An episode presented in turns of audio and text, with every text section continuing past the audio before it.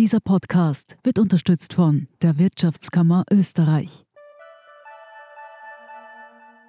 Good morning from New York. Marhaba min Abu Dhabi. Ni hao aus Shanghai. Konnichiwa. Jambo aus Kenia. Shalom aus Tel Aviv. Und hallo aus Wien beim Podcast Austria ist überall. Mein Name ist Christoph Hahn. Begleiten Sie mich auf akustische Geschäftsreise und erfahren wir gemeinsam, warum in Kenia von einem Meeting gebetet wird, was es mit dem 4G-Empfang in der arabischen Wüste auf sich hat und vieles mehr.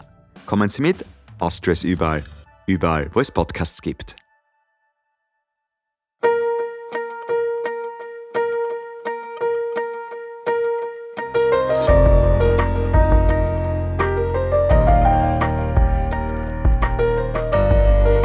Der Standard zum Hören unserer spannendsten Leserstücke, vorgelesen von Andrea Tanzer.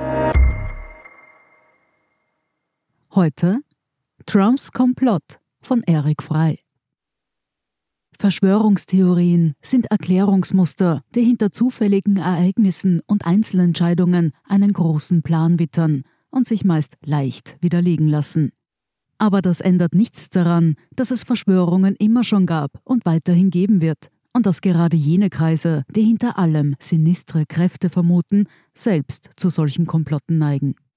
In den USA könnte gerade eine solche Konspiration im Gang sein, eine, die das Ziel hat, die 230 Jahre alte Demokratie auszuhebeln und dafür zu sorgen, dass eine radikalisierte Minderheit mit einem diskreditierten Ex-Präsidenten an der Spitze in drei Jahren die Macht ergreift und diese nicht mehr abgibt. Sie läuft nicht im Geheimen ab, sondern im grellen Tageslicht und sie kommt fast täglich ihrem Ziel näher. Sie baut selbst auf einer Verschwörungstheorie auf, auf der großen Lüge der gestohlenen Präsidentschaftswahl, aber sie ist real. In der jüngsten Ausgabe des US-Magazins The Atlantic hat der Starjournalist Barton Gellman die Ereignisse rund um den Sturm auf das Kapitol noch einmal analysiert und das Szenario detailliert beschrieben, das die USA 2024 erwartet. Donald Trump war am 6. Jänner viel näher am erfolgreichen Staatsstreich dran, als man damals ahnen konnte, und tut mit Hilfe seiner willfährigen Partei nun alles, damit der nächste Putsch im November 2024 nicht wieder scheitert. Gellmans erschreckende These beruht auf drei Argumentationssträngen. Der Sturm auf das Kapitol war keine spontane Gewaltaktion, sondern ein von Trump getreu geplanter Akt mit dem klaren Ziel, Joe Bidens Wahlsieg zu annullieren und Trump im Amt zu belassen. In den wahrscheinlich wieder wahlentscheidenden Bundesstaaten Arizona, Pennsylvania, Georgia, Wisconsin und Michigan wird bereits der Boden dafür bereitet, dass deren Elektoren sich auch dann für den republikanischen Präsidentschaftskandidaten, der mit großer Wahrscheinlichkeit Trump heißen wird, entscheiden können, wenn ein Demokrat die Mehrheit der Stimmen erhalten hat.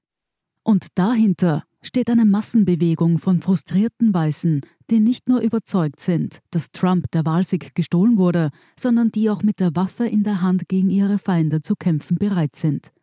Städter, Liberale und vor allem Minderheiten. Sie fürchten den großen Austausch, ein Begriff, der von europäischen Rechtsextremisten übernommen wurde, der sie verdrängen und ihre Welt zerstören würde.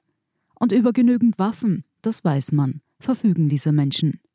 Gellman hat bereits im September 2020 Trumps Strategie, um auch im Falle einer Niederlage an der Macht zu bleiben, skizziert und vieles von dem vorweggenommen, was in den Monaten nach der Präsidentenwahl geschah. Er war damals nicht der Einzige, der vor der Unterwanderung der Demokratie warnte, und auch jetzt gibt es in den Medien und an den Universitäten zahlreiche Stimmen, die sich in Schreckensszenarien gegenseitig übertreffen. Wer dies als Panikmache abtut, der folgt offenbar nicht den aktuellen Enthüllungen über die Hintergründe des 6. Jänner, in denen die engsten Trump-Berater eine Schlüsselrolle spielen. Wochenlang hatten sie versucht, über die Beamten und Politiker in den Bundesstaaten und die Gerichte das Wahlergebnis umzudrehen, doch das war ihnen nicht gelungen und die Uhr tickte. Denn am 6. Jänner würde Vizepräsident Mike Pence vor beiden Kammern des Kongresses den Wahlsieg Bidens bestätigen, ein reiner Formalakt, zu dem er laut Verfassung verpflichtet war. Allen voran war es Trumps Stabschef Mark Meadows, der mit einer Gruppe von rechtsextremen Abgeordneten darunter der prominente Jim Jordan, dies zu verhindern versuchte. Als Pence sich weigerte, blieb als letzte Option, die Kongresssitzung mit Gewalt zu unterbrechen und darauf zu setzen, dass die Parlamente in mindestens drei Bundesstaaten, die Biden knapp gewonnen hatte, neue Wahlleute einsetzen, die dann für Trump stimmen würden. Zumindest in Pennsylvania war dieser kleine Putsch bereits am Laufen. Mit dem Sturm auf das Kapitol sollte die Uhr gestoppt und Zeit gewonnen werden. Der Plan ging bekanntlich schief, aber nur knapp. Die Bilder der Gewalt schockierten selbst treue Trump-Loyalisten, die den Präsidenten anflehten, die Angreifer zurückzupfeifen. Vor dem offenen Staatsstreich schreckten auch Meadows und seine Verbündeten zurück, wie tausende Dokumente zeigen, die er vor kurzem dem Untersuchungsausschuss im Kongress zur Verfügung gestellt hat. Die Vorladung vor den Ausschuss ignorierte er hingegen, sowie alle Trump-Berater, und riskierte damit eine strafrechtliche Verurteilung. Trumps Niederlage am 6. Jänner und in den Tagen danach schien vernichtend. Aber sie war es nicht. Zwar verurteilten die führenden Republikaner sein Verhalten, aber sie bewahrten ihn im Senat vor einer Amtsenthebung, die jede weitere politische Kandidatur verhindert hätte. Das republikanische Fußvolk zeigte sich von seiner Behauptung des großen Wahlbetrugs überzeugt. Es war diese fanatisierte Parteibasis, die in den folgenden Monaten den Grundstein für Trumps wahrscheinliches Comeback gelegt hat. Denn angesichts dieser aufgebrachten Stimmung in der Partei brach der Widerstand gegen Trumps Verschwörungstheorie rasch zusammen. Das Bekenntnis zur gestohlenen Wahl wurde zum Lackmustest für alle republikanischen Politiker, die sich irgendwann einer Vorwahl stellen müssen. Aus seinem Exil in Florida begann Trump mit einer gezielten Kampagne gegen all jene Parteifreunde, die sich gegen ihn gestellt oder auch nur beiden zum Wahlsieg gratuliert haben. Von der Handvoll an Abgeordneten, die für Trumps Impeachment gestimmt hatten, wurde Liz Cheney von ihrem Führungsposten im Kongress verjagt und könnte die nächste Wahl verlieren. Andere verzichteten von sich aus auf eine Wiederkandidatur. Trumps größter Hass gilt den Gouverneuren und Innenministern in Georgia und Arizona, die die Mehr vom Wahlbetrug nicht unterstützt haben. Und wenn Trump die Präsidentschaftskandidatur 2024 anstrebt, woran derzeit fast niemand zweifelt, dann wird ihm das kein Republikaner verwehren können. Zu hoch ist seine Popularität in der Basis. Von noch größerer Bedeutung sind die vielen regionalen Maßnahmen, mit denen die Republikaner sich gegen zukünftige Wahlniederlagen absichern wollen. Dank ihrer Erfolge bei vielen Lokalwahlen im vergangenen Jahr können ihre Abgeordneten in den meisten Schlüsselstaaten die Grenzen der Wahlbezirke bestimmen, die aufgrund der Volkszählung von 2020 neu gezeichnet werden müssen. Das seit Jahrzehnten praktizierte Gerrymandering, mit dem die Stimmen zugunsten der Mehrheitspartei verteilt werden, kann nun ausgebaut werden, was den Republikanern bei den Zwischenwahlen im November 2022 mit großer Sicherheit die Mehrheit im Abgeordnetenhaus bringen sollte. Im Senat ist es weniger klar. Allerdings haben die Republikaner aufgrund des Systems, das jeden Bundesstaat zwei Sitze gibt, einen massiven Vorteil. Neu aber sind Gesetze, die im Namen der Bekämpfung von Wahlbetrug geeignet sind, die Wahlbeteiligung bei Minderheiten und sozial Schwächeren, die meist für die Demokraten stimmen, zu senken. Das ist besonders empörend, weil es an die Unterdrückung der Schwarzen in den Südstaaten vor der Bürgerrechtsbewegung der 1960er Jahre erinnert. Noch bedrohlicher sind die Bestimmungen, die den von Republikanern beherrschten Landesparlamenten in mindestens 15 Bundesstaaten die Oberaufsicht über die Präsidentenwahl geben, die bisher in der Hand der Exekutive war.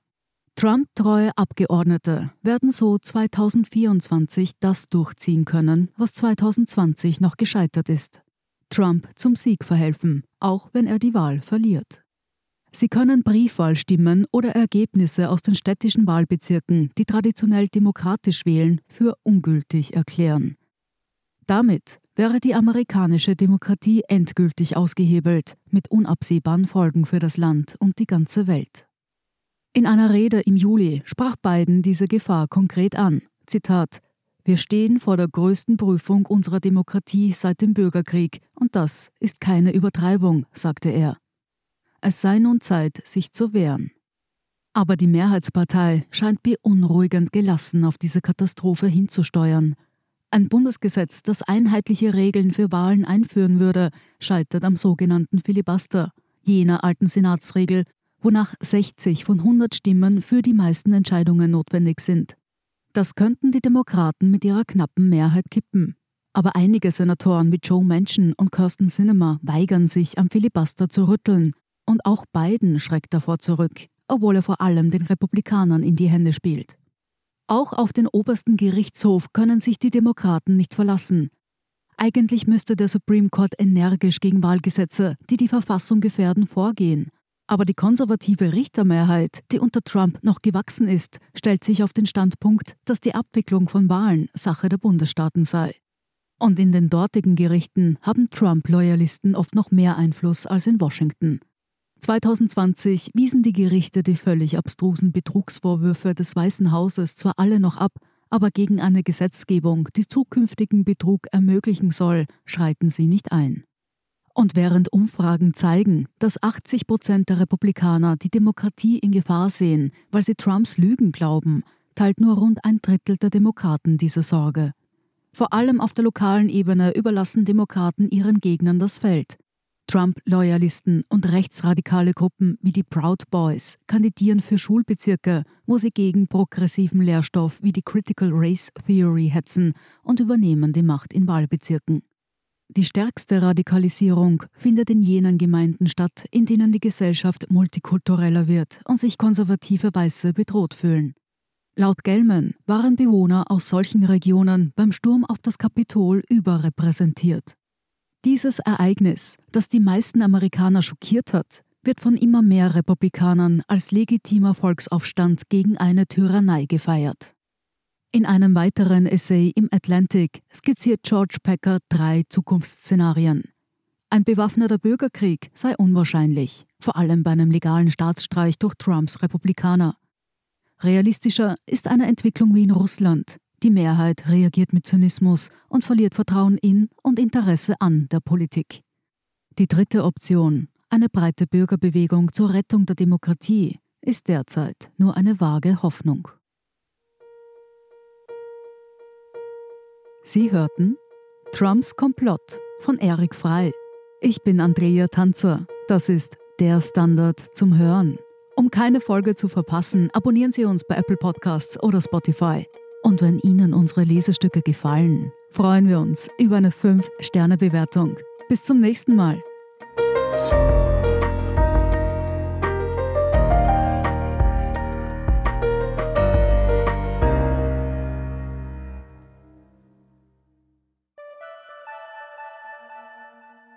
Good morning from New York. Maraba min Abu Dhabi. Ni hao aus Shanghai. Konnichiwa. Jumbo aus Kenia. Shalom aus Tel Aviv. Und hallo aus Wien beim Podcast Austria ist überall. Mein Name ist Christoph Hahn. Begleiten Sie mich auf akustische Geschäftsreise und erfahren wir gemeinsam, warum in Kenia von einem Meeting gebetet wird, was es mit dem 4G-Empfang in der arabischen Wüste auf sich hat und vieles mehr. Kommen Sie mit, Austria ist überall, überall, wo es Podcasts gibt.